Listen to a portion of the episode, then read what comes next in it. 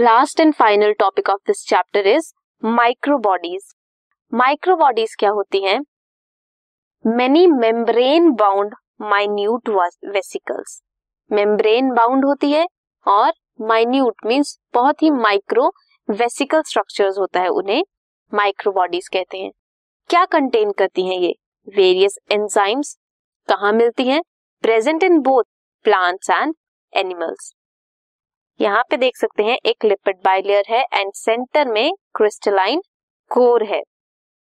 ये है माइक्रोबॉडीज का vesicular microvesicular structure